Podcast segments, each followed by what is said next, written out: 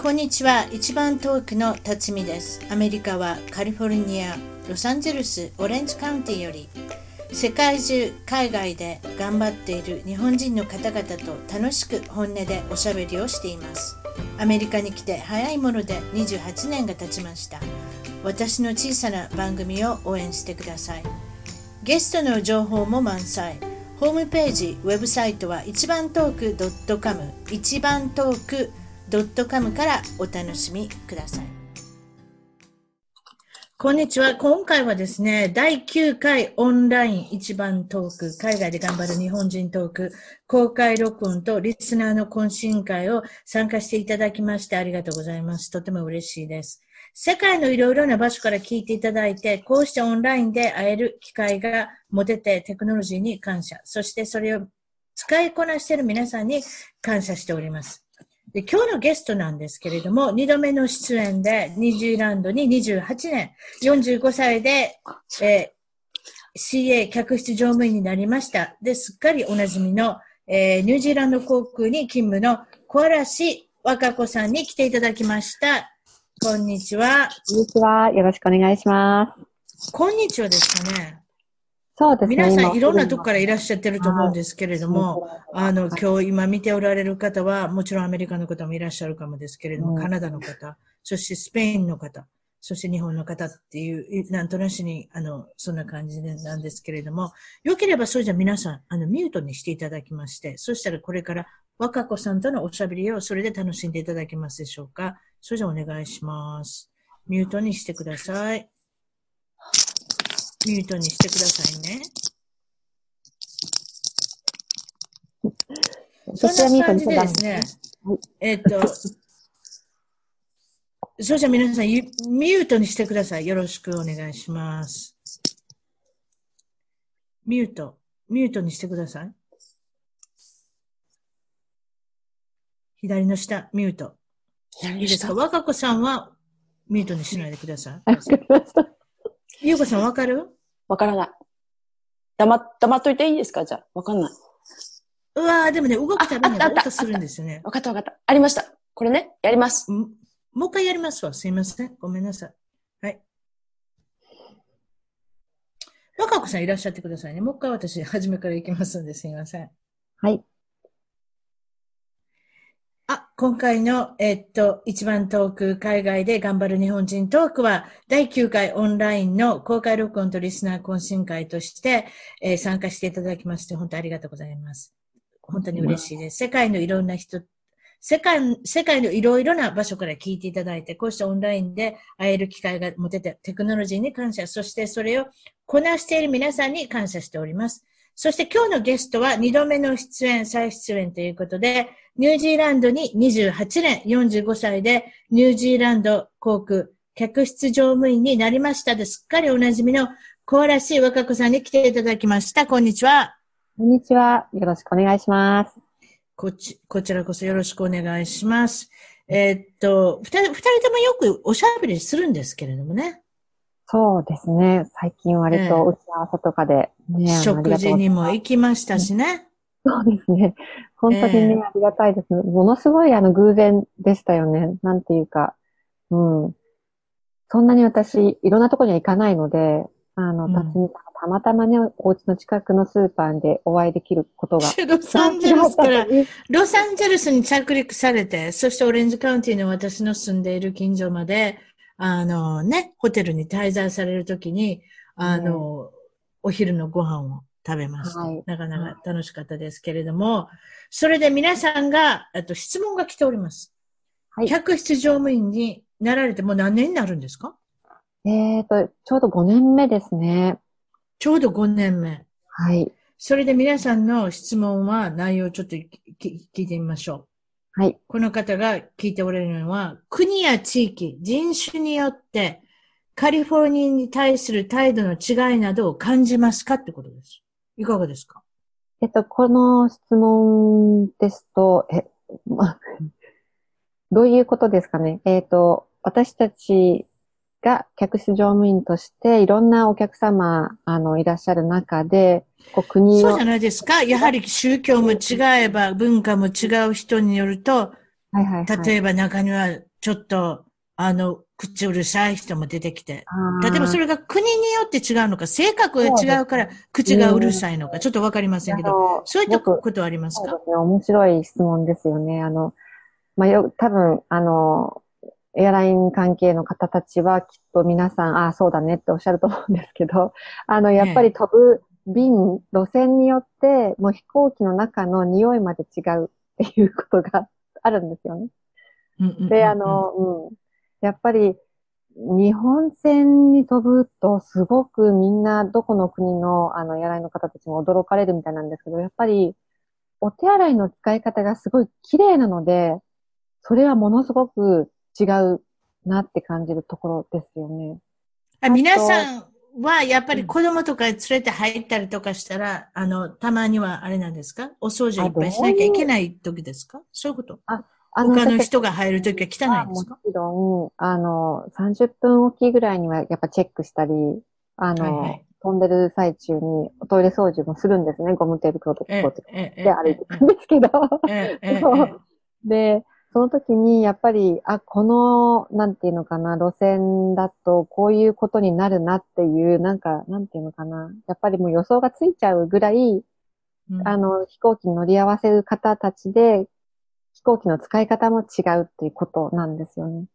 ううんうんうんうんなるほどね。まあだからまあ、まあ、お手洗い、そうですね。お手洗いのお掃除もいつもされてるということで、はいはいいそうったと。ころで日本人の方は比較的綺麗にああの使われる。とても綺麗ですね。もうそれ多分世うん界的にも有名なんじゃないかと思いますね。エアライン関係者からしたら。気を使いますから、日本人っていうのは。こういうことしちゃいけないんじゃないかっていう。だからなんか、うん例えばレストランなんか行っても、子供が下のフロアを汚したらちゃんと拭いていくし、テーブルも汚くしたらちゃんと拭いていくし、そういったななんとなしに責任感が、あの、あるじゃないですか。うんあるんじゃないですかね。そういったことうんでは。そう。で、まあ、あの、欧米の方たち、特に、まあ、ロサンゼルス飛ぶとするじゃないですか。で、うんあの、やっぱり大きな違いっていうのは、接客するときに、必ず、あの、ありがとうって言われるんですよね。それは、やっぱり英語を話される方たち、英語圏の方たちはもう、普通に、あの、うん例えば、まあ、よくあるビーフ or チキンとか聞くじゃないですか。どっちにしますかっていう時に、oh, can I please have beef, please? みたいななんか、で、あげたら thank you っていうふうに必ず言いますけど、あの、やっぱりなんて言うんですかね、アジアの方たち、まあ日本人もそうですけど、ビーフっていうだけだったり、結構、あの、接客に対しての態度は違いますよね。で、うんまあ私個人的には、あ、やっぱ英語圏の方たちの、なんていうのかな、態度の方が、うーん、楽しいかなっていう気はします。なるほどね。少しエンターテインをしながら、そういったところが違うってことですかね。ね。人間と人間としてこう接してくれるっていうところはありますね。例えばでも、飛行機に乗り合わせてて、その、例えば人種が違うのか、国民性が違うのか、イタリア人なのかわかりませんけれども、イタリアの男性はよく女性に声かけるじゃないですか。はいはいはい。そういうふうに私は聞いております。ただ、わ私は聞いておるだけなんですけど。例えばそういったこともあるんですか？若子さんに声をかけてくる人。あ、もちろん、あの、ありがたいことにっていうか、あの、この年でも、っていうんですかね。ありますけども、一応。最低なんて46歳ですもんね。すいません。最低。そうですね。もう、そ、年バレちゃいますけどね。うん。もちろんありますよ。声かけてくるお客さんに対して、誘いに乗ることもあるんですかそそうあ、立ちたこと聞いてしまいますね、私って。乗らないですね。乗らないはい。あ、そう？あんまり乗っその場合は、例えば、その場合はどういうふうにお断りするんですか？例えば。一応、まあ、電話番号とかお預かりしますよね。ありがとうございますっていうのは言いますよね。でも、はいはいはい本当の話、その渡航先でやっぱり電話使えないんですよね、私たちね。ううんん。うんだから無理あ、です。それ電話使えないんですっていうことですか？そうですよね。だから一応でもなんかまあ名刺かなんかくれるんですか？名刺いただいたりはします。特にあのビジネス乗っておられるお客様とか、ね、あうんの普通に名刺、多分みんなに渡されてるんじゃないかなと思いますけど、うん。うんうん。でもやっぱり、あの芸旅能、行前に100枚ぐらいも名刺持ってるんですかね、その人。何かの時に女性が捕まるかもしれないから、どんどん配り歩くっていう。うん。クルーが来たら全てに、ってそういうことなんですけれども。そうですか、その時に、やはりあの、あの、電話が使えない。そうですよね。うん私と、うんあの、若子さんと連絡取り合った時もおかしかったですもんね。ロビーにいる時は大丈夫。そうそうそうでも Wi-Fi、がなくなったらもう全然ダメになっちゃうから。そうなんですね。まあ、SIM 変えたりとか普通しますけど、まあ、本当に2、3日だったり、1泊だけだったりするので、それももう手間なんですよね。毎週毎週。それはちょっと。ううんん。うんうんそで、この話でその声をかけるお客さんであたまにいるっておっしゃいましたけれども。う。ね例えばこれが女性クルーの話を今聞きましたけれども、これがゲイのクルーだった場合。ゲイの客室乗務員っていうのもいっぱい見ますよね。そうですね。もう本当に男性8割方、本当にあの、ゲイの方がたくさんいらっしゃる。ちょっと残念です。8割？ちょっと待ってください。2割？ほな違うんですか ?2 割ストレートの方がいるってことですか？いらっしゃいますよ、もちろん。うん。あの、でもそう。うん。あの、結婚皆さんおね。英語喋ってるのかと思ったら違うんですね。しえ？え？どういうことおですか皆さんお英語で来てる？私はなんかお英語で来られてるなって感じがするんですけど。いや、あの、わかんないです。私個人的にはわからないですね。でもやっぱり、あの、こうきちんとされてて、プロフェッショナルでよく仕事ができる方だなと思ったら、あ、ゲイですか？みたいな。あ、そうなんですか？80%今もうね、そんなエアラインだけ。けじゃないですもんね。あの、もう皆さんに例えば、例えうんばそういう人たちが声かけられる場合もあるでしょ？もう、あの、積極的ですよ。もう、それは本当に見習わなくちゃいけないというぐらい、あの、港港に彼氏がいる方も今いらっしゃいますからね。昔の船員さんじゃないですけれども。ね、そういう、そういうことができたら楽しいですよね。うん。いや、ねでもで楽しみもあるんだと思いますよ。芸のクルーの方っていうのは多分そういうのも辰巳さんね、あの、前回のこともあるんで、ヒヤヒヤしてるんですよね。どんな質問が飛んでくるか大な。丈夫、大丈夫。あれ何のこと言いましたっけね。マイ、マイルハイクラブでしたっけ？そうですよ。もうあれはもうびっくりしました。あここまでれあ、るニコニコしてる方いまいますね。それ聞いて。わかりますか？何のこと言ってるか。わかってるのかな？ね、ぜひね、そのリスナーの方にね、逆に本当にあの、マイルハイっていうのは、あの、め若子さんには説明させません。私の方から説明していきましょう。149のエピソードもう一回聞いてくださいね、皆さん。そういう方いらっしゃるんですよ。男女、男女、男女交際って、ななんて言ってるんですか？もう、もう、きもう言いましょうか？ぶっちゃけて。やるってことですよ。やる方がいらっしゃるんです。ビジネスだったらなんか、だってね、ビジネスクラスだったらベタみたいになってるじゃないですか。基中の中でそういうことを行う方がいらっしゃるっていうお話だったんです。それで149番を、この、あの、収録、あ収録じゃないですか。これを聞いてからまた聞聞き直してみてください。まあ説明されており、おられますので。エピソードのおかげで、まあ、辰巳さんともちょっとこう、深い仲になれたんじゃないかなと。何が深いのかややこしくて言わないでください。ねそうですか。えなんか149のエピソード以降に何かあったってことないんですね？最新情報ありませんね？マイルハイクラブの。そうですね。うーん、残念ながら。まだ入ながらありませんか？しておりません。入手したい。そうですか。その中でちょっとおお伺いしたいことがありました。この空港でヒステリックなこの女性国境警備員ですか？はいはいはいそのお話をちょっとお聞かせ願いますかいかがだったんでしょう？ーん、これは本当にあの、ちょっとびっくりしたんですけど、まあ1ヶ月ぐらい前ですかね、カナダで、あの、入国審査を通って、もう今、キオスクとかになってますね。機械でね、全部パスポートを入れて、写真撮って、全部クリアで、あの、もう、本当にウォークスルーなんですけど、最後の最後に、うん、あの、チケットを、その、ゲート、あの、ドアの前に立ってる、まあ、はい警察の方ですよね。行ってみたらね、空港の中の、うに、うんうんあの、渡して出るんですけど、もう、その、並んでるところ、時からもう、その方が、ものすごいなんかこう、怒ってるなっていうのは遠目から見ても分かってたんですよね。なんかもうすごい怒鳴ってるし、イライラしてる感じが伝わってきて。で、うんうんまあ、私の前に来た時に、なんかものすごく、あの、叫んでて、2列になってるのを1列にしなきゃダメだ、みたいな感じで、あ、じゃあそうなんですね。仕切ってる、仕切ってるんですね、自分でね。そうで、怖いなって、皆さん思うじゃないですか。なんかそういうところで揉めて、また出れなくなっても大変だし、まあ従いますよね。そうで、私もユニフォーム着てるクルーだし、あの、前にいる自分の、あの、同僚に、こう沿って歩いて行ってたんですけど、運悪く、私の渡したそのチケット、あの、入国許可証じゃなくて、なんて言うんですかね、その、こういうレシートあるじゃないですか。なんか日本語がうまく出てこなくなっちゃったけど。うん、それを渡す、そういう紙があるんですよね。キオスクからダーって出てきた。それを渡した時に、彼女の手にそれがうまく届かなかったかなんかで落ちちゃったんですよ、2、3枚。もうそれで彼女は切れちゃって、多うん分まあ、それを拾うのもなんか、なんていうんですかね。嫌だったんでしょうね。なんかプライドが許さなかったみたいな。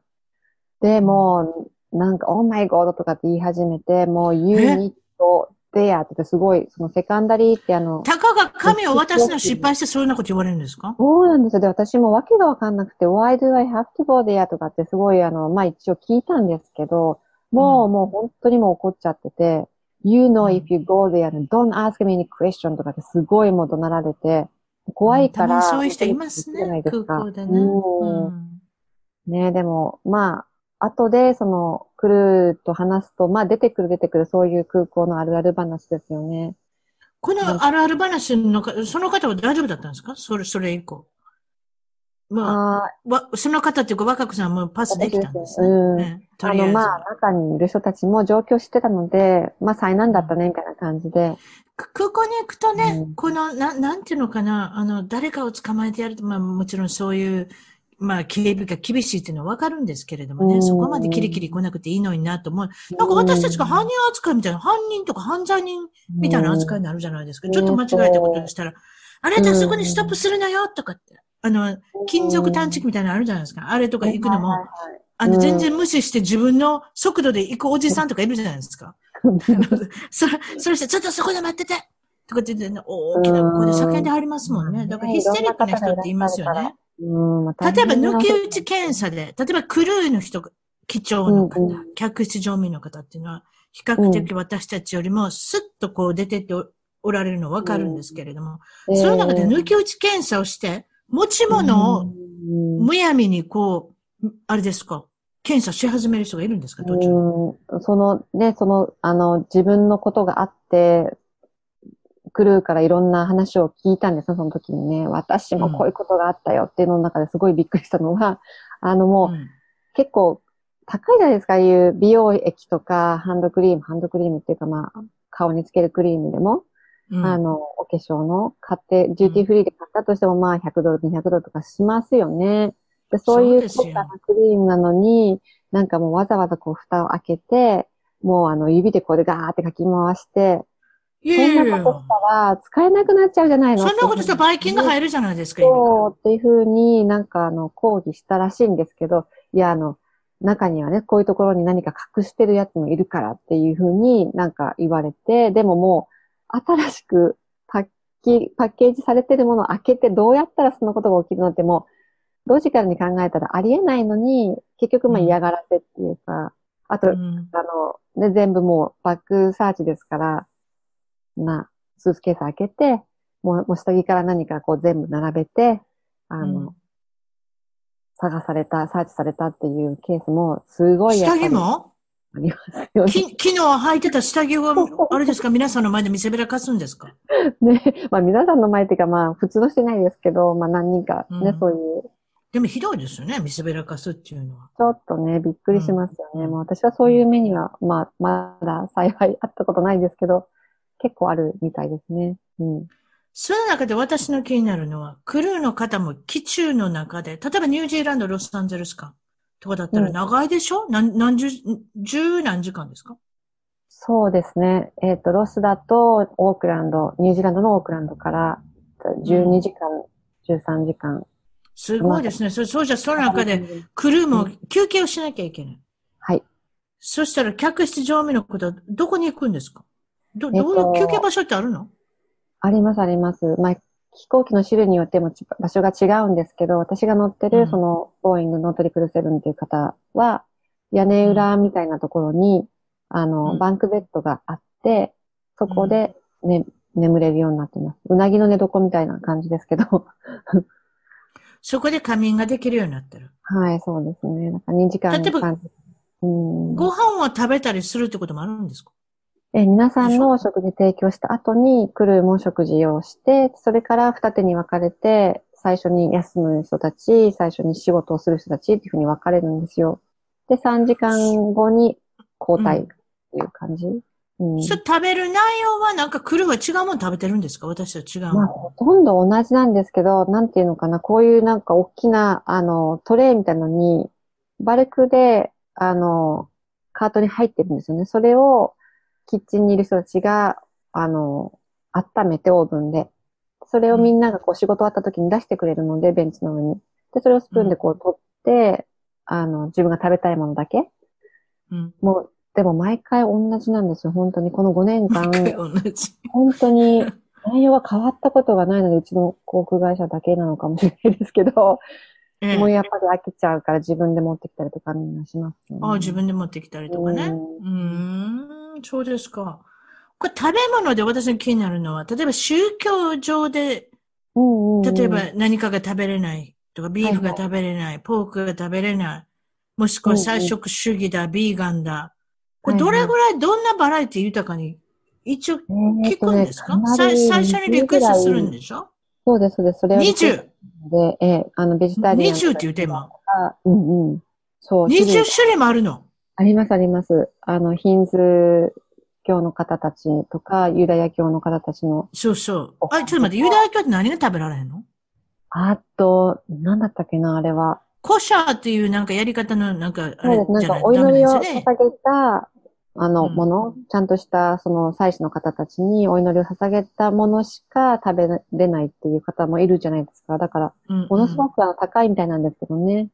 そうだ、時々、いや、これ頼んでないっておっしゃる方もいらっしゃるので、うわーこれは大変だっていう感じなんですけど。そうですよね。だってね、うんもう、基中で乗ってしまったらもうそれ以上何もないんですから、この人何食べさせましょうって、はい、パンでも食べときなさいって言われませんもんね。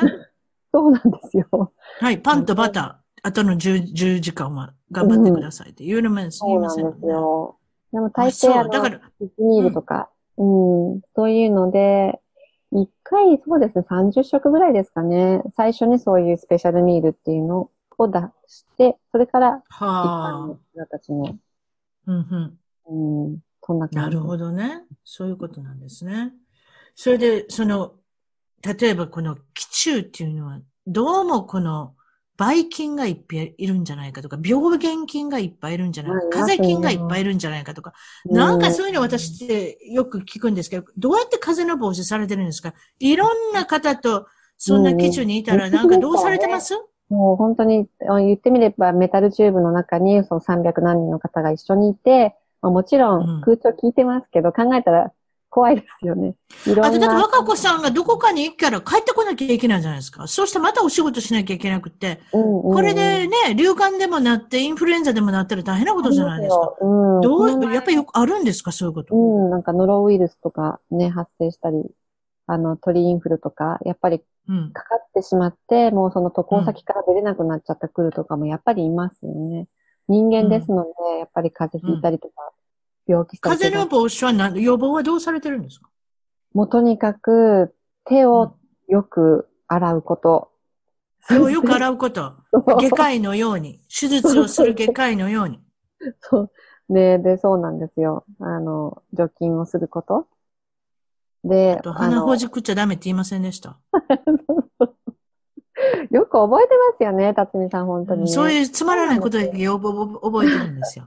鼻をほじる本と皆さん聞いてください。鼻をかほじるとですね、指にいっぱいばい菌がついておりますので、その癖をやめろと言いませんけれども、そこからもらってる、そこから風邪菌は入ってるっていうことは確かですよね。感染するケースがかなり多いっていうのを、あの、お医者様が言ってましたね。なので、あの、本当に手は清潔に。ということは、手を洗ったすぐにだったらほじっていいってことですね。お任せします。はい、わかりました。そういうことです。それでいろんな、まあもちろん、基中のお話がいろいろあるんですけれども、あの、トイレで、を、鍵をかけてない方ってたまにいません？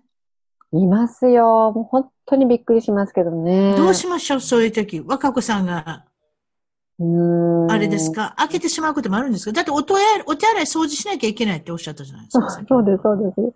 あの、一番まあ困るのはずーっと閉まってて、なんかやっぱり心配じゃないですか。大丈夫ですか？うん。って一応ノックして、あの、聞くんですけど、人によっては全然こう何も言わないので、で私たちクルーはっていうかまあ誰でも皆さんもできるんですけど、実はトイレのロックっていうのは簡単にアンロックできるので、うん。あの、恐る恐るこう、ちょ、なんていうんですかね、そのロックを外すんですよ。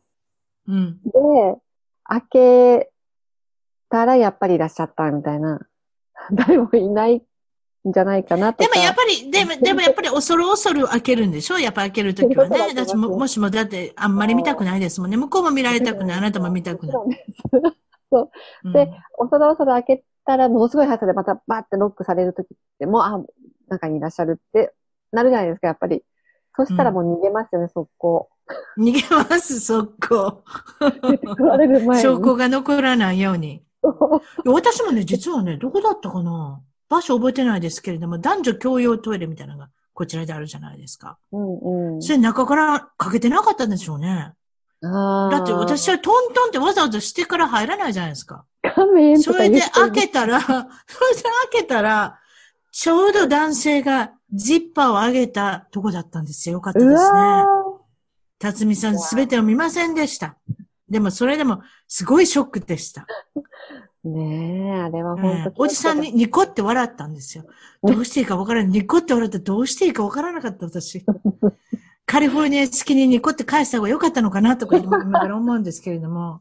でもそういう時ってドキッとしますよね。そういうのってあるん、あるんだとうん、思うんですよあります、あります。まあ、本当ね、狭い、まあ、ね、あんまり、スペースがない状況なのでね、うんもう本当に親しくなりますよね。いろんな意味で。うんちょっとゆうこさんとそしたらまなみさんは出演していいっておっしゃってますんで、ミュート外してもらいましょうか。ぜひう、んそれじゃあさ、あの、ジョインしてください。できました？ゆうこさん。まだ、ミュート、あ、されました。あ、ミュートしました。ありがとそうしたらですね、ありがとうございます。何か空港、機中で、この話だけはぜひ受けそうですんで聞いてくださいというものがあれば、あの、紹介していただきたいんですけれども、それじゃ美容師のカナダ・オンタリオ州ナイアガラからいらっしゃってる今日の、えっと、ゆうこさんに紹介していただきましょう。なんか長、長男が2歳の時になんか起こったんですか？トロント、シカゴ便で。あそれをお話しください。いいですか？あのーこんにちは、ねナイアガラですね。こんにちは、ナイガラです。滝の音聞こえてますか？そっから。あ、かすかに違う。外に出れば聞こえます。だいぶ飲んでるんですか？え、違う違う違う。あ、まだ大丈夫。ほんまや、ワイン見せてくれてるわ。なかなかかっこいいグラスになんか入ってる赤ワインですか？これどういう、どういう系統飲んではるんですか？赤ですね。あ、これほらあ、ナイ、ナイが、どういう系統って、なんだ？ナイアガラの 産地ナイアガラからのあれですか？ワインですか？大きな瓶ですね、これ。そうですね。私が飲んだら3日ぐらいいけますね、それ。大丈夫。興奮してこぼさないでくださいよ。大丈夫。あ、わかりました。まだ大丈夫ですよ。だいぶエンプティ、だいぶあれで空になってますね。もう、かなり読んでもいいですけど。それはちゃちゃ入れんとこか。話。空港の話。あ、空港の話します。すいません。ワインの話大丈夫です。長男が大丈夫です2歳の時、可愛いはいお坊ちゃん。その話してください。ど何が起こったんですか？えーとですね、長男が2歳の時に、ちょっとなまってるけど大丈夫ですか？喋ってて。なまってるけど大丈夫だべ？あ 大丈夫だべみたいな。宮崎弁が取れない。宮崎弁が抜けないの？取れないんですよ。で、長男が2歳の時に、うんトロント空港、あの、里帰りした時にね、トロント空港から、えっ、と、アメリカンエアラインを使って、シカゴ経由、成田に飛ぶ便に、あの、乗ったことがあるんですよ。ご苦労。様。はい。はい。で、トロント空港の税関を入る、うん抜けてた時点でもうアメリカじゃないですか。アメリカの空港を使うから。ううんん。トロント空港の中でも、うんね、、空港の中でももうそこアメリカなんですよ。で、うんそれをすっかり忘れてて、うん。で、あの、国外に、えっ、と、片方の親、特にあの、カナダ国籍の親を、ん。なしで連れて帰るときは、父、親からの、父親からの一筆がないとダメっていうのし、もうしっかり知らなくて。大変やね。ん。よく聞く話やも同じですね。あ、同じですか、もう、で、そこで、もう帰り準備満タンじゃないですか。あの、うん。もう税関通ってて。で、それで、あの、こう通ろうとしたら、ちょっと待ってって言われて、あの、うん。 officer の人に、うん。父親からのノートはあるかって言ったから、えっ？と思って。うん。で、あ、ないと思って、でも、うん。全く反抗しちゃダメじゃないですか。もうナンバーワンルールで、向こうにオフィサーの人に反抗しちゃダメっていうのは絶対あるから、うん。もう、ここは、あの、ごめんなさいとありがとう作戦だと思って、うんもう、そう、そこで、すごい英語で丁寧に、ありがとうございましたって、もう、本当に知らなかったですって。もう、わかりますって、あの、誘拐とかね、あの、起こるから気持ちはわかりますって。本当気をつけますって。これから言っていた、ね、もう本当気をつけますとかって言って、うん全く抵抗しなかったんですよ。うん。そしたら、それが数分ぐらい、やっぱりずっとごちゃごちゃ言われてたんですけど、うんで、ちょうどうちの長男ってあの、超天然で明るい子だったんですよ。うんそれはわかります。ゆうこさんのおしゃべりの感じから、説明しなくてもなんとなくそうだろうなって。伝わります。で、あの、人前で踊ったりとかいろいろすることがすごい大好きで、それもわかります。ゆうこさん踊り、踊り出しそう。ワイン抜きでも踊れしそうです。踊れますよね。ありがとうございます。大丈夫。今ここで踊りなさいって言いません。踊りはないね。で、それでそのオフィサーの前で踊ったりとかしてたんですよ。見て見てみたいな、look look とかって言って。うんうん。で、そこ2、3人かオフィサーの人、係の税関の人がいたから、そしたらうん税関の人がパッと見て、まあうんこんな明るい状態だったら、誘拐とかシリアスな感じじゃないよねって理由つけてくれて、踊ってくれてよかったな。そうなんですよ。もう長男に感謝ですよ。うちの子供やと踊れへんで、空港で結構なんか緊張してるかもしれない、うんうちの子供やったら。もう、そう、そここでだから2、3人オフィサーの人が囲んで長男を喜んでるんですよ。うんうんうんうん。で、あの、このおかげで、もう今回から気をつけてねって通れたんですよ。うーん、そうか。はあじゃあ私、あの、オフィサーの前で踊ればよかったのかもしれない。踊ればよかったですね。でもね、こういった話も聞きますよ。うんだからそこでしつこく言われたら、今度はやっぱり電話するんですって。旦那の。ね旦那さんその職場とか。でも、ですよね。そこで、そこで連絡がつかなかったらやばくなるんですよ。そうです。全く連絡つかない状態で。うん。それが、だからもう気をつけてください。い。皆さん、なんとか条約って言うんですよね。ちょっと忘れました特例。条約ですね。ね。う。うんん。だからそういったことで、ね誘拐犯になってしまう恐れもありますのでそうで、す。はい。わ、私なんかまあね、昔だからそういうこともなかったし、あの、あ、そうなんね。通に帰りますよ、日本に。いや、帰ってますよ。うもんう 10, 10年前ぐらいかな。うん大丈夫。最近じゃないですか。いや、実はね。アメリカの、あの、60 minutes かなんか有名な番組が取り上げられたんですよね。うん日本に実際にうん。離婚をした意味っていうか、離婚もしてないのに、勝手に連れて帰って、うん。勝手に帰ってこない人いっぱいいるんですよ。実は。あそれでお父さんが私の子供に会いたいって言って日本に探しに行くんですけど、会わせなかったり、うん別れなかったり、いろいろするんですよね。うんそれで問題が出てきたっていうことで、もちろん皆さん大概99%ぐらいは皆さん実家に帰って、もう、もう往復のチケット持ってるわけですから、トロントだったり、うんね、アメリカだったりカナダだとか帰るわけですけれども、そうじゃない方うんうんうんうんがたまにいる。たまにいると、うんその玉がいとんでもないことになるっていうことで、うんうんそういった規定になったんですね、最近ね。うんありますね。そうですかもそういう件結構あると思はい。う。はい。まあそれが意見落着してよかったですね。よかったです踊ってくれて、踊ってくれてよかったですね。良かったです。もう、助かりました。それで帰れたので。うん踊ってそういう、そういうのもありなんですよね。うん。そうですね。よかったよかった。そうですか。それじゃあ、マラミさんの方も何かそういったことで、えっと、機中、空港で何か受けそうなお話ありますでしょうか？こんなことがありましたよ、みたいなのあります？はい。なんか今ね、お話聞いてて結構いろいろ思い出したんですけど、だってあなたなんかいろんなとこ行ってるからいっぱいいる、あるでしょ、そんな。そうなんですね3時間番組にしましょうかよかったら。いや、かなりありますよ。なんかいろいろ思い出してたんですけど、うん。なんか割と最近のだと、あの、つい、ちょ、ちょ、ちょ、ちょっと待ってくださいねうん。ゆうこさんすいません、ミュートしてください。OK ですか？お願いします。それじゃあ、ゆうこさん。え、飲んでも大丈夫ですよ。え、見てますから、私。なん、今度は白飲むんじゃないかとかいろいろ思ってますから。はい。それですいません、ごめんなさい。マナミさん、続き言ってください。はいどう、どうされたんですか？ちょうどでですね、あの、2月にメキシコのアカプルコに行ったんですね。はいはいそれをあの、ラスベガスからアカプルコに行って、で、マイアミに戻ってきて、マイアミからあの、クルーズ船で20日間、あの、行くので、それでマイアミの港に行きたくて戻ったんですけど、はい。でその時に、まあ、たまたま私たちがアカプルコに2月に滞在してる間に、フロリダで、うん学校の銃殺の事件があったんですよ。ありましたね。パークランドの、ありええ、はいはい銃射、ええ、ええ乱銃事件がありました。たくさんの生徒さんが亡くなられて大変な事件。。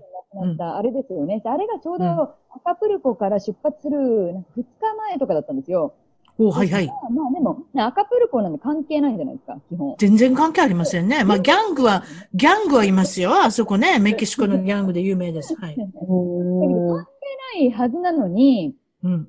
フロリダ行きのその便の、うん私と、あともう一人の、老人のあの白人のおじさん、おじいさんみたいな人だけが横に呼ばれたんですね。で、なんでかというと、あの、免許証がフロリダだったんですよ。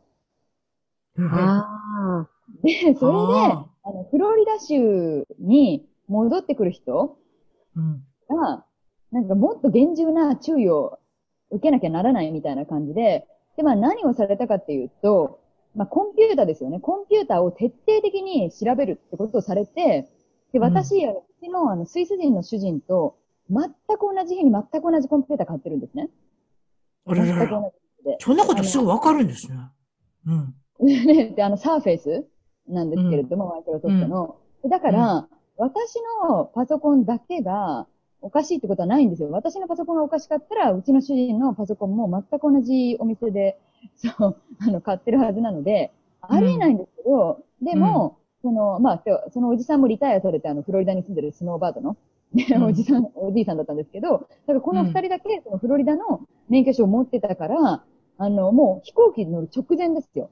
もう飛行機乗る直前に、この、ね、機内に入るところで、ちょっとあなたはダメって言われて、えっていうことは、犯人扱いですね。これはひょっとしたら、その、あの、乱銃事件の何か関わる重要、そうですね。はいはい、はい。ね、そういうことで重要な人物かもしれないので、一応声かけられて止めておこうっていうことでしょうね、多分。そうなんですよ。で、それでわざわざですよ。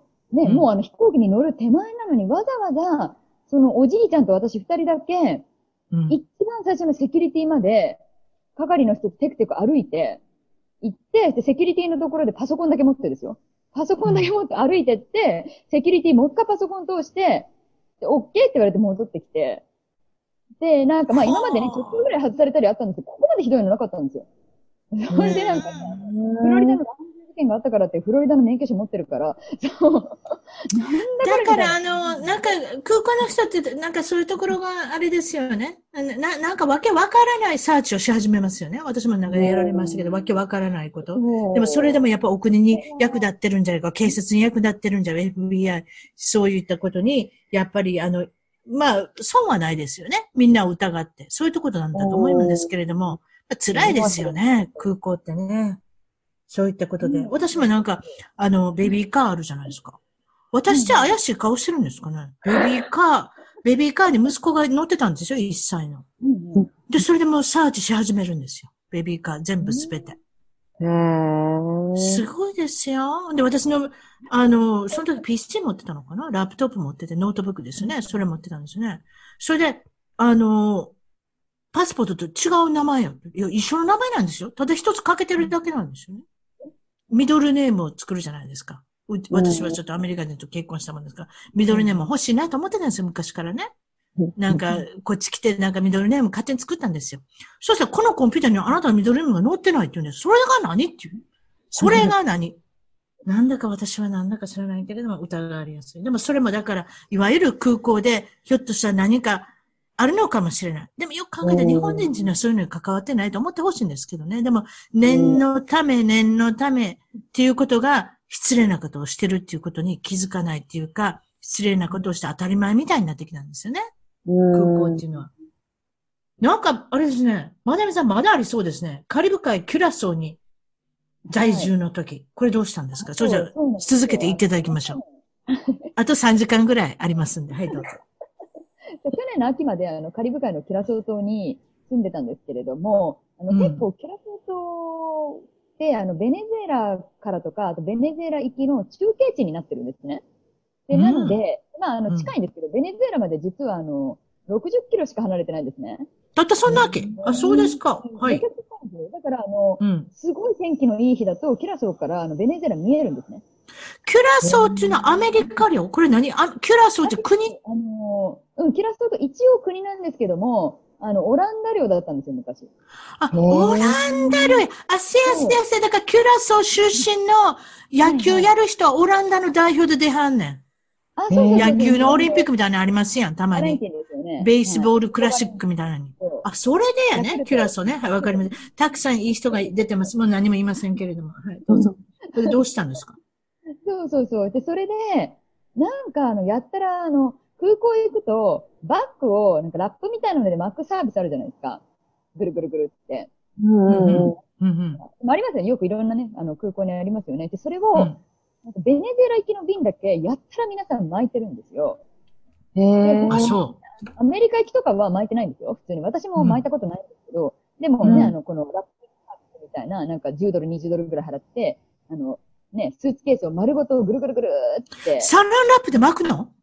そうそうそうそう、あの、でっかい皿になったの、業務用そら、そんなことする人いるんですか？若子さん。いや、いっぱいいるんですよ。でそれで結、構ね、今、いますよね。なんか、なんでそんなことするの？諦めたくないから？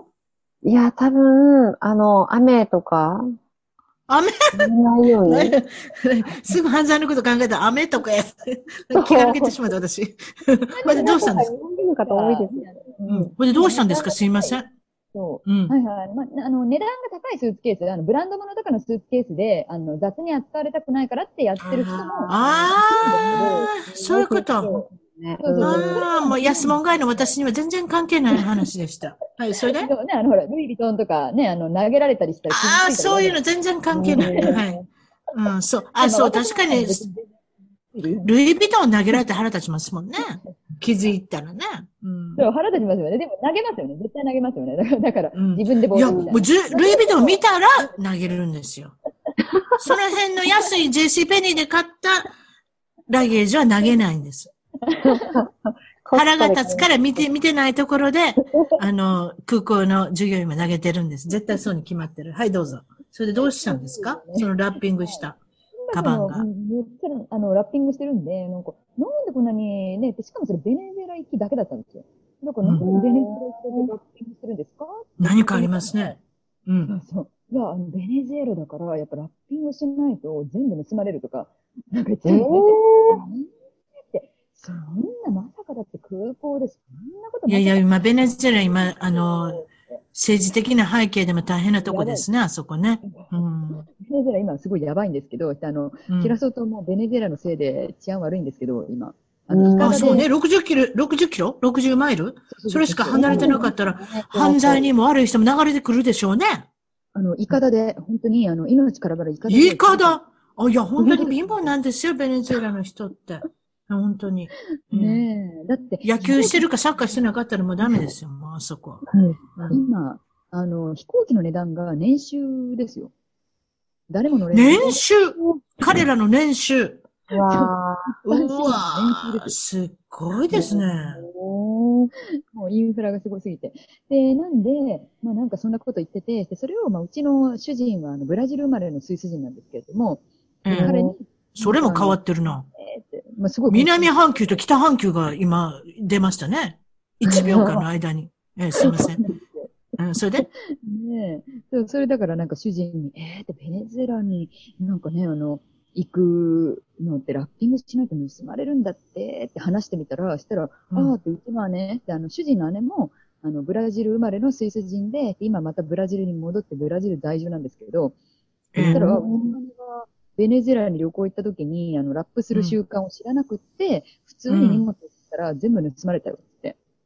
うわこんなに少なかった。うーん。いや、大変な国なんですよ、今、ちょっとベネズエラっていうのはね。うねん大変ですよね、今。今野球選手なんかでもたまにだからお父さんが僕の試合見ててくれて、その間にその強盗に入られてそのまま殺されて、お父さん。んを亡くして野球選手とか聞きますよ。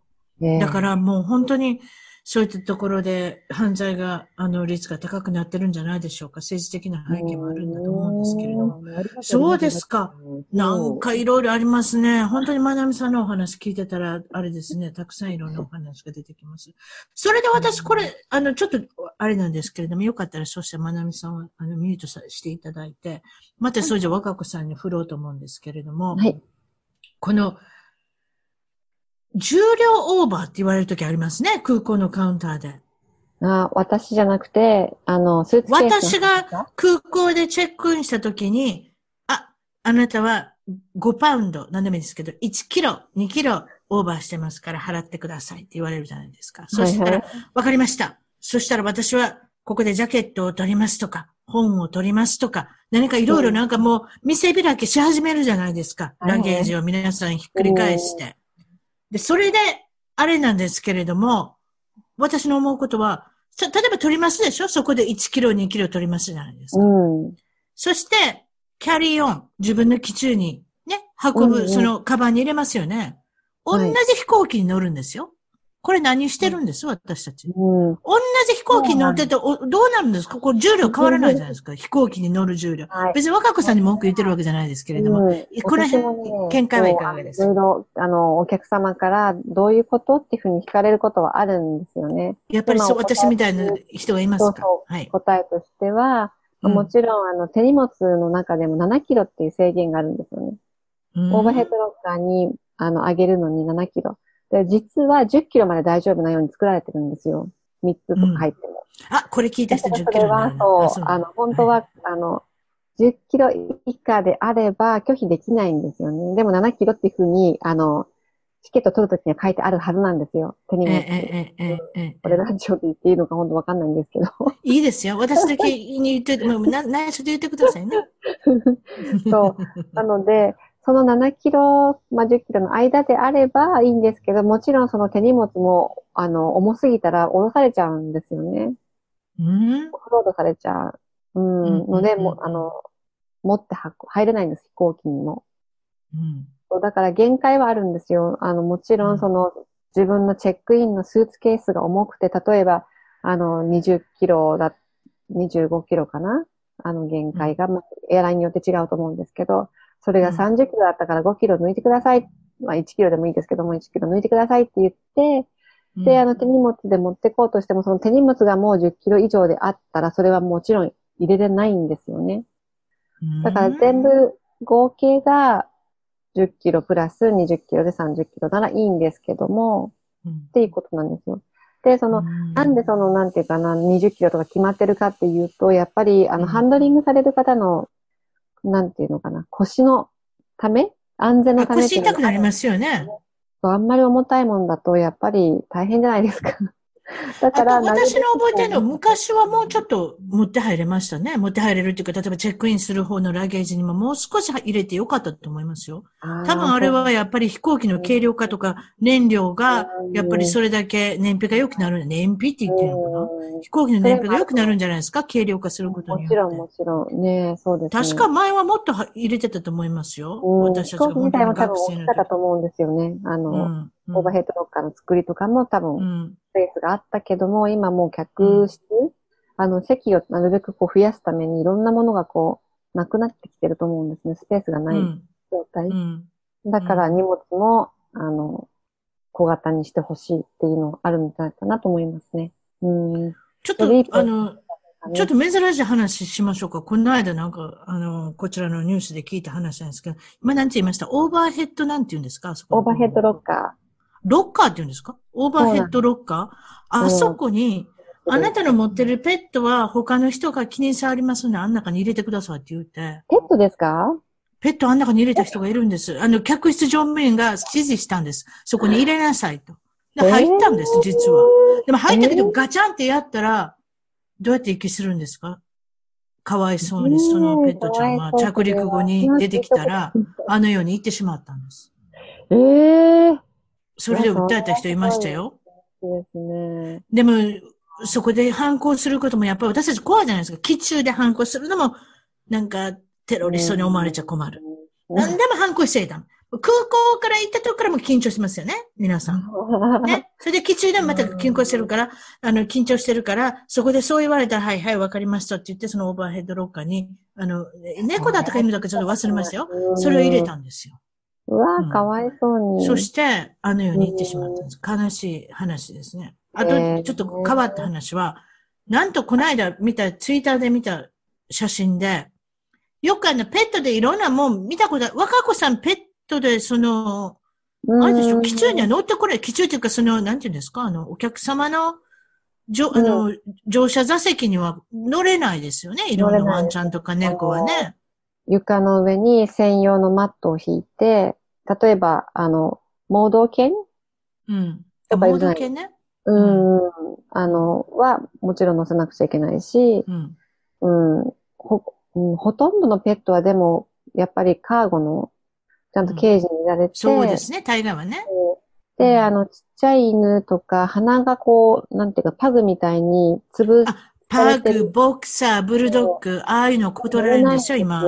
あのね、呼吸困難に落陥る恐れがあるのでね、飛行機が会社は面倒見れませんということでお断りされるんですよ。あの件のやつはね、昨日どなのでねちょっと想像しがたいですけど、そのオーバーヘッドロッカーにそういう自分のペットを入れてって言われたっていうのは、うん、ちょっとあれ、ちょっと私もそこ、それ以上のあの操作はしてませんけれど、どうなったかっていうあ、私が言おうとしたことを思い出しました。この間空港で写真を撮ってる女性がいたんです。ツイッターで。はいはいね。はい。私のペット断られましたって言ってるんですよ。空港のカウンターで。うん何の動物連れてきたと思います？それ見ました皆さんよ、もう。見ましたクジャクですよ、クジャク。あれはピーコック。あんなもん連れて、ほんで怒ってるんです。その人なんか訴えてはるんですよ。なんか、いきなりもうスマホで皆さん電話して、クジャクが許せないんですよって、許せるも許されも、クジャクを連れてくるっていう、その観念がまたそれもすごいなと思ってね。そして私たちにとってもどうやって、あの、お預かりしていいかわかんないですよね。それちょっと、クジャクをペットにしてること自体もおかしいわ。いろんな方がいらっしゃいますね。いろんな方が、今ツイッターのお話で出ましたけれども、若子さんは実はツイッターやっておられるんですよね。なんていうハンドル名ですか？ちょっと言っといてください。えっと、小嵐 .com でしたっけ？あ、ツイッター。ちょ、もう違うでしょ小嵐、小嵐で、あの、横棒で C かなんかなってませんでした？ああ、そうですよね。それちょっと間違えちゃったんですけど、そうです。私間違えあたまま入ってますよ。小嵐、なんか横棒 C になってませんでしたっけ？違いましたのそうっけなんです。それは、アンダーバーえって言うんでしたっけ、うんそうそうそう。それはですね、私がやってるライフコーチング、あの、空飛ぶライフコーチでちょっと知られているんですけども。空飛ぶんですか？いや、じゃあごめんなさい。失礼しました。客室乗務員ですからね。飛ぶんですね。はいはいうんそう。で、あのそれでの、まあ最近お忙しくなってきてるようですけれども、そのツイッターの、なんとライブをやってみました。聞いたんですけれども、いつやってみていかがでしたか？えっ、と、それはツイッターからじゃなくて、フェイスブックですね。フェイスブックライブを。?Facebook でやってみたんですか？私もなんかやってみたいと思ってるけれども、怖くて、誰かやってる人の意見を聞いてからにしようと思ってるんですけあうんど、私さあ、のお知らせください。どうなりましたか？はい。えっ、と、ライブを見た方は必ず自信がつくと思います。あ、こんなんでもできるんだっていうので、若子さんでもできるんだからって、皆さんに、皆さんに自信を与えてるってことですか？はい。もうそれだけのためにきっとこれは起きたんだろうなと思うような、あの感じでしたけど、いや、もう設定はどこだったんですか？どこから何をおしゃべりしたんですか？そうですね。サンフランシスコの、サンフランシスコ素晴らしい観光地じゃないですか。あの、ね。素敵な感じのね、こう街並みを撮りながら、あの、えあれはスターバックスだったかな ?Wi-Fi があるので、ええそれを背景にやってたんですよね。で、ええ目標20分喋ろうと思って、台本は？台本あったんですか？ない台本自分で一応、あの、書いてあったんですメモ書きがあったんですね。そう台本これでななんとか20分持つだろうと。うん。うん。ところが、5分とも経つに、もうあの、こだんだんこう、お店が混んできたので、う、うん。あの、今日のところはこれで終わりにしたいと思いますって言って、もう後ろ背景もガラガラ、お客さんいないんですよ。もう自分が辛すぎて、続かなかったから終わっちゃったっていう話なんですけど。まあでもね、本当に極度の上がり症だったので、そのライブをしたことで、うん。結構自分の殻がこう取れたなっていうのはありましたね。また今度やってみましょうか。あ、ぜひお願いします。もう、あれ二を人でできるんですよ。もう一人だけできるの。もう二人は入れませんけど、一人は入れるんですよ。ねえ、うんぜひここに参加されてる方もね、あの、絡みながら、できたら面白いなと思いますね。そうですか。なるほど。それでですね、その、えーっと、機中で一番トークが楽しめるっていうこともちょっと言っておきましょうね。一番トークなんですけれども、例えば iPhone だったら、えーっと、ダウンロードするとかありますよね。一つ一つのエピソード。機中の前の空港の Wi-Fi が入ってる時にそこでダウンロードしてください。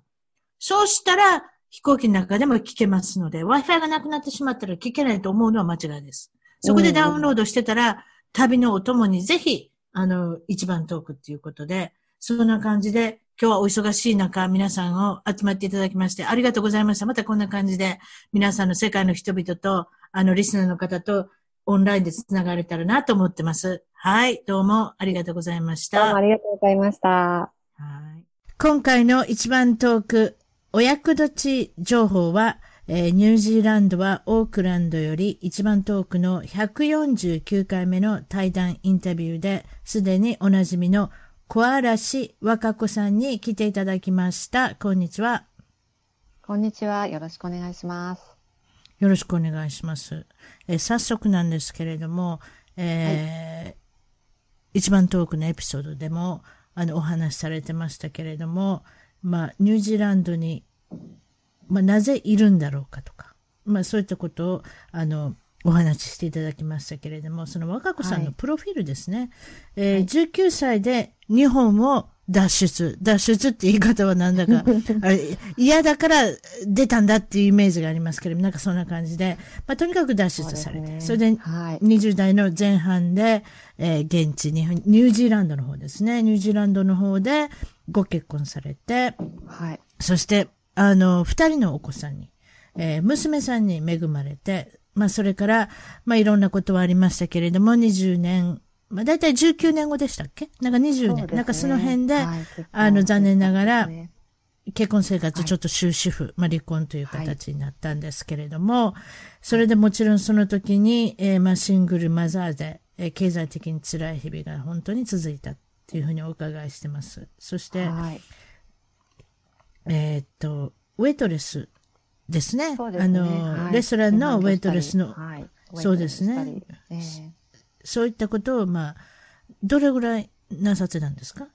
そうですね。えっ、と、離婚成立する前の5年間、別居中と後の5年間合わせて、まあ大体10年ぐらいですかね、やっておりました。うん、なるほど。まあ、それでまあ、その、まあ、お母さん業として、まあ、はいあまあ、妻は辞められますけれども、母親は辞められませんええので。そうなんですよね。そうですね。それでまあ人生半ば諦めていた時に、まあ日本行きの、あの、に日本に行った、これ往復ですね。どちらでしょうか？帰る時ですか？はい。もう運命の方と出会ったっていうねはい、そうですね。あの、生き延びんではい。そうですねその時にはいたまたま機中で、あの、あ乗り合わせた人と、あの、お話ができることがあって、その人から勧められたのが、いわゆる CA、えーっと、客室乗務員のお仕事が、若子さんの45歳でも応募することができそうなんで、試験が受けれるっていう。ごめんなさい。それ45って私はっきり言っておりますけど、これ35でもまだびっくりしておりますよ。え。そうですね。ええそこがあなたの売り文句。45歳で CA、え客服乗務員になられたっていうことで、もうもちろんその見事合格されてですね、トレーニングを受けられて、えっ、と、今の、あの、すまあ、自分があるっていうことなんですけれども、その通りです。はい。そうですよね。その今の中でその人生諦めたって言い方しましたけれども、まあ死のうと思ったことも何でもあるって、そうちょっとオフレコでちょっとこの間おっしゃってましたけれども、その辺のちょっとお話ですね。ちょっと聞かせてください。はい。えー、全くね、おはな、お恥ずかしいお話なんですけども、ね、今、辰巳さんが言われた通りでして、もう本当大変だったんですよね。で、まあ、あの、離婚してしまったっていう娘たちへの罪悪感からですね、とにかく子供たちのために、もう自分のことは後回し後回しで、あの、やっていってるうちに、まあ、生活に疲れちゃってたと思うんですよね。あはいはい。でえーまあ、将来にね、対する不安とか心配とかいろんなものでもうがんじがらめになってて、まあだんだんこうんう精神的にね、病んでいってしまってたんですよね。うんで、あの、とうとうまあ病院からもデプレッションだ、あのうつ病っていうふうに診断されて、もう毎日毎日薬を飲んでないと生きていけないような状態でしたね。ああ、えーなるほどね。でまあね、ほんと気がついたらもう夜中に海岸のね、崖っぷちの木にこう自分でよじ登っちゃってて、飛び降りようとしてたってことがね、何回かあったんですよ。え え。でもね、もうそのたんびに、やっぱり娘たちとか両親の顔が出てくるんですよね。死ねなかったです。うんうんねえでもうその時に思ったのは、もう自分には死ぬ自由もないのかっていうぐらいに絶望してました。本当に最悪な状態でした。うわーそうですか。それが、あの、先ほど言ったその客室乗務員になられる前のお話そで、うです。はい。はい、そういうことですね。そうですか。ええそれでその今、まあライフコーチング。まあもちろんフライトであっち行ったり、こっち行ったりしておられるんですけれど、その合間を見て、はいあのライフコーチング、マインドコーチングっていう、はい。まあお仕事もされていら、おられるんですけれども、はいどうしてそういうふうな人はい。の、人を助けるっていうような立場になりたいと思われたんでしょう？そうですね。もうそれはズバリ、もう自分の人生がガラッとね、か変わったって、変わったからなんですよね。あ、はい。そその変わったっていうのは、その CA、客、客室乗務員になられてからもですか？その後もですか？何か悩まれてたとか、そういうことでしょそうなんです。実はその本当にね、もうドリームジョブだと思ってた仕事自体も、蓋を開けてみたら、まあ本当に人間関係が大変で、いろいろ悩んだんですよね。ええでも悩んで悩んで、もうこの仕事もう続けられないんじゃないかなっていうところまで来た時にええ思ったんですよ。もう私の人生もずっとこのままなのかなと、あの、ね、もうアップアンダウンで、いつもこう周りに振り回されてる人生も本当に嫌だなと思ったんですね。うんうんうんで、ね、それでもう自分を変えたいと思ったんです。うーんなるほどね。えーそしてその、あの、若子さんの、えーコーチングの詳細を、あの、知りたい方は、ぜひ、えーっと、コアラシ .com、コアラシですね。はいドットカムの方に、えっ、と、チェックしていただいたらいいと思います。それと、やっぱりはい Facebook を、あの、やられておられる方は、ぜひ、若子コアラシ、アルファベットで入れてくださいね。若子コアラシでリクエストを出してください。はい。若子さんの方から承認して、承認させていただきますということで。まあ本当にね、この、はい。あの、マインドコーチングのスキルを知って、あの、自分自身が本当に変わったなっていうのがあるので、ぜひね、あの、多くの人に、一人でも多くの人たちに、こう、していただければなっていう思いがあります。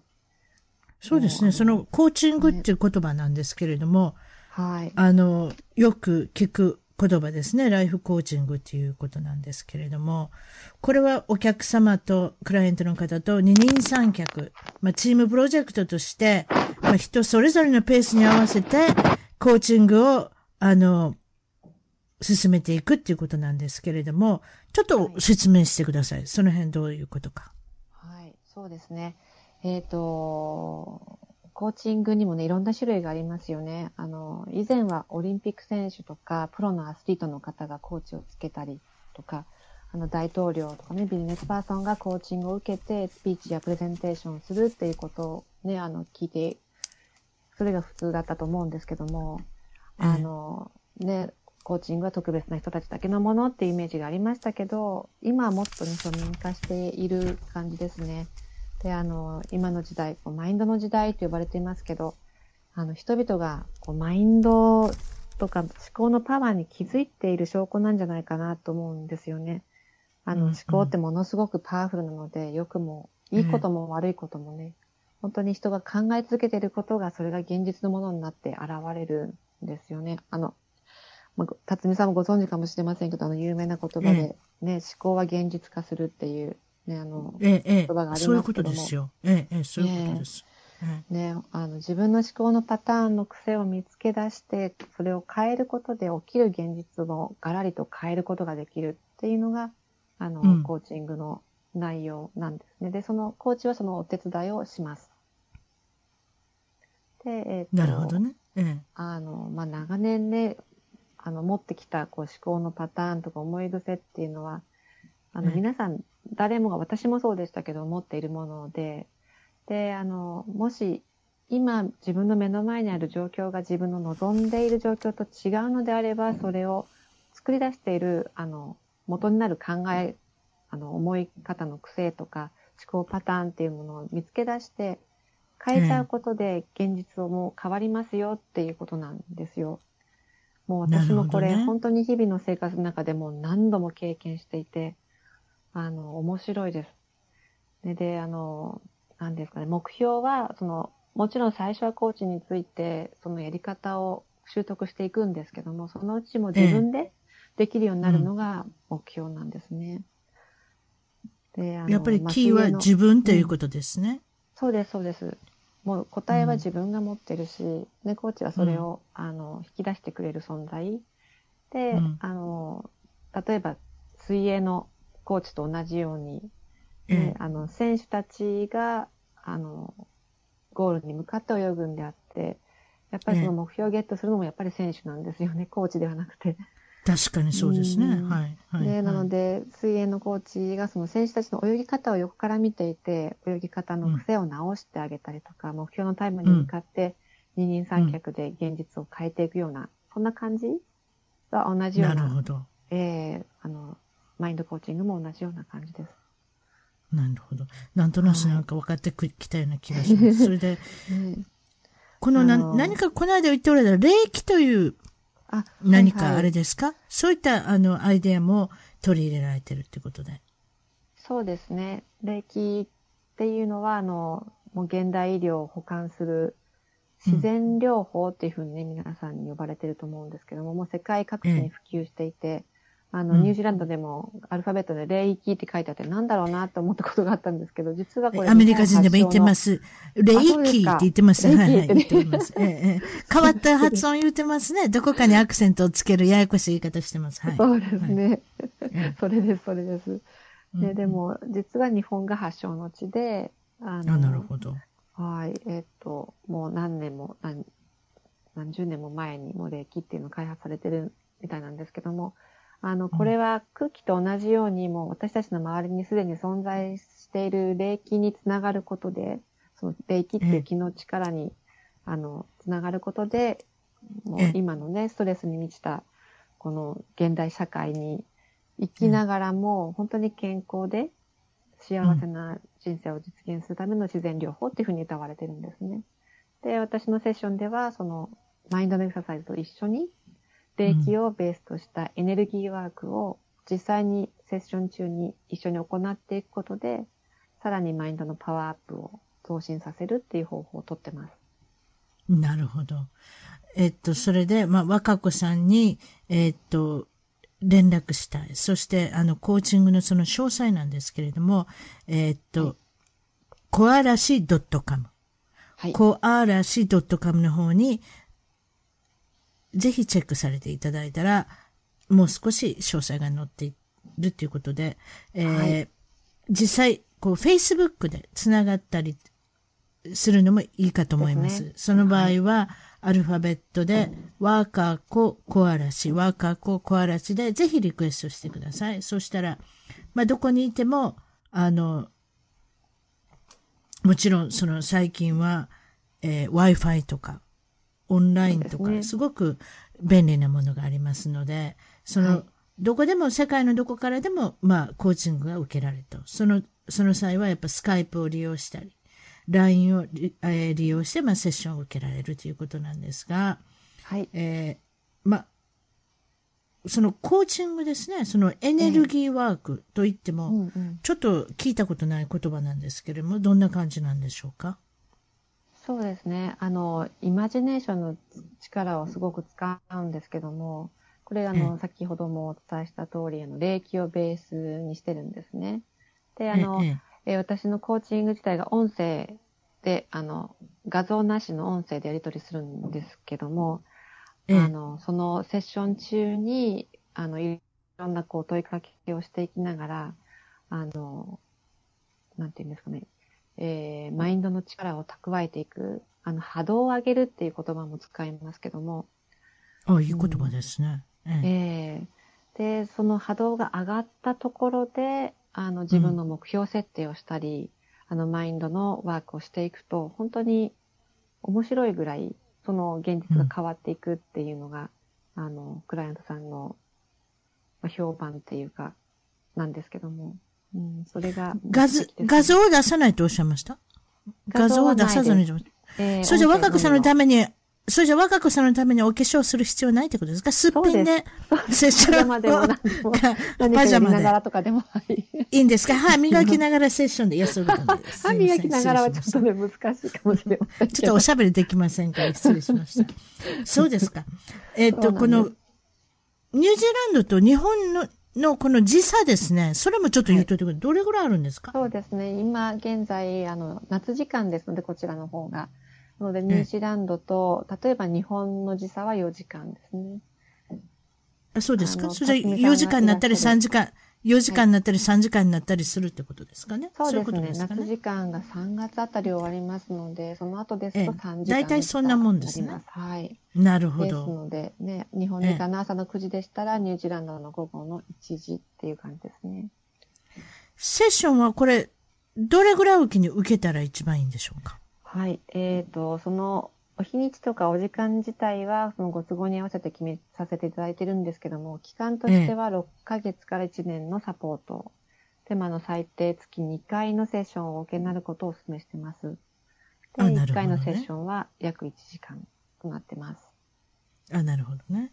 それで、その、まあ、実際クライアントさんもいらっしゃるってことなんですが、その方たちの声、反応はどういったことを聞いておられますか、そうですね。あの、一人すごく印象的だったのは、あの、ええセッション受ける前は本当にね、最低な気分で気がめいていたんですけど、セッション後にはもうスキップしたくなるほど、あの、気分が良くなったことにすごいびっくりしたっていうお声いただいたりとか、ええ。あの、よくある、あの、えっ、と、お声では、えー自分にはもう本当に絶対無理だと思ってたことができるようになりましたとか、希望していた会社に合格しましたとか、うんあと、そうですね、あの、自分がどんなことをね、まあ、望んでいたのか、何が好きなのかとか、そんなの分からなかったんですけども、あの、それが分かった。何が望みなのかが分かった。そして、あの、好きなように自分の人生のぞ望んじゃっていいんだっていうことが分かって、ね、泣けてきちゃったっていう方とか、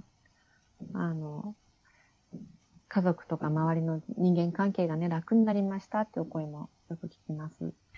あそうですか。そういった、まあ、あの、声が聞けたら、やる気が出てきますよね。そうですね。何嬉しいですよね。うん、うん、うん、うん。もう自分も本当に、うんはい、ごめんなさい。どうぞ。なんかジーンとくるようなお話もね、やっぱりあの、つどつどされてるんだと思います。それは伝わってきます。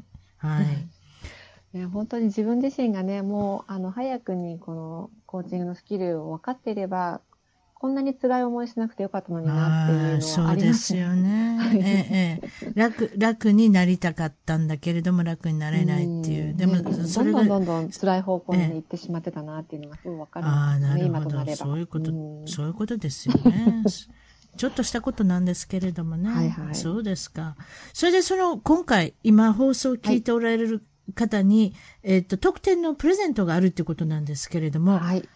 どんなこと？ご用意させていただきました。ええ、はいありがとうございます。ちょっと発表してください。はい、えー今回ですね、この辰巳さんの一番トーク、この番組のリスナー様に限りまして、30分のサンプルコーチングを無料でご提供させていただきます。あ、ありがとうございます。それは素晴らしい、あれですね、プレゼントですね。そしたら、この、一番トークを聞いたっていうふうに申し込んだらいいんですね。お問い合わせ欄か何か。はい、ぜひ。そういうことですねはい。はい。そのコーチングの、まあ、詳細の方は、コアラシ .com、コアラシ .com の方でチェックしていただいて、それと、えーニュージー、ニュージーランドから国内ですね。ニュージーランドから直接、あの、電話、例えばチャットなんかもいいんですね？大丈夫ですか？ねはい、大丈夫です。その場合は、021、122、1662、もう一度、021、122、1662まで、ニュージーランドの国内より、えー電話直接、もしくはチャットでお問い合わせくださいということです。そしてもちろんはいそのフライトで世界中飛び回っておられるんですけれども、最近はその Wi-Fi の環境が非常にあの普及しておりますので、はい若子さんの方でもスピーディーに対応できるということで、はい、そうです。あのそういうことですね。はい、本当にいい時代ですよね。いや、本当にいい時代になってきました。おばちゃんたまについてってませんけれども、早すぎてね、ペースが。いや、そんなことでともいいです。んでもない、辰巳さん。素晴らしい。その、その 45歳で CA、客室乗務員にな、なられたその若子さんに、ぜひ皆さんも、えっと、元気をいただいてくださいっていう感じなんですが、もちろんその学生、独身、ご結婚をされてる方、お母さん、これからの進路をどうしようかと一人で悩んでる方、子供がいながら再就職をまたお考えの方、人生の再出発を後押し、後押ししてほしい方、若子さんのように人生半ば諦めていた 人ですね。そういった方、はい。波乱万丈の人生を経験された若子さんがお手伝いできると、私も本当にそう思います。もう本当にショッキングでしたから、あなたのお話聞くたびに、あの、メッセンジャーで、メッセンジャーじゃない、スカイプで、あの、お話しするために私はびっくりしておりますので、それで、もう絶対あれですよ、お手伝いは、あの、できると思います。そういうふうに本当に、あの、思っておりますんで、そうねいった形で、もう一度言っておきましょう。それじゃ、小嵐 .com。小嵐 .com。そして Facebook でつながるたい方々は、アルファベットで、ワーカーコ小嵐、ワーカーコ小嵐でリクエストをしてみてください。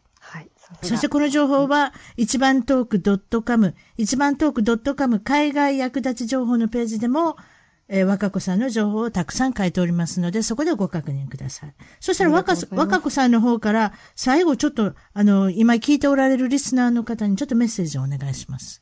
はい。えー、ぜひ皆様と良いご縁で、あの、結びつくことができますように。わかりました。今日はどうもありがとうございました。お忙しい中。はい。どうもありがとうございました、辰巳さん。失礼します。はい、どうも。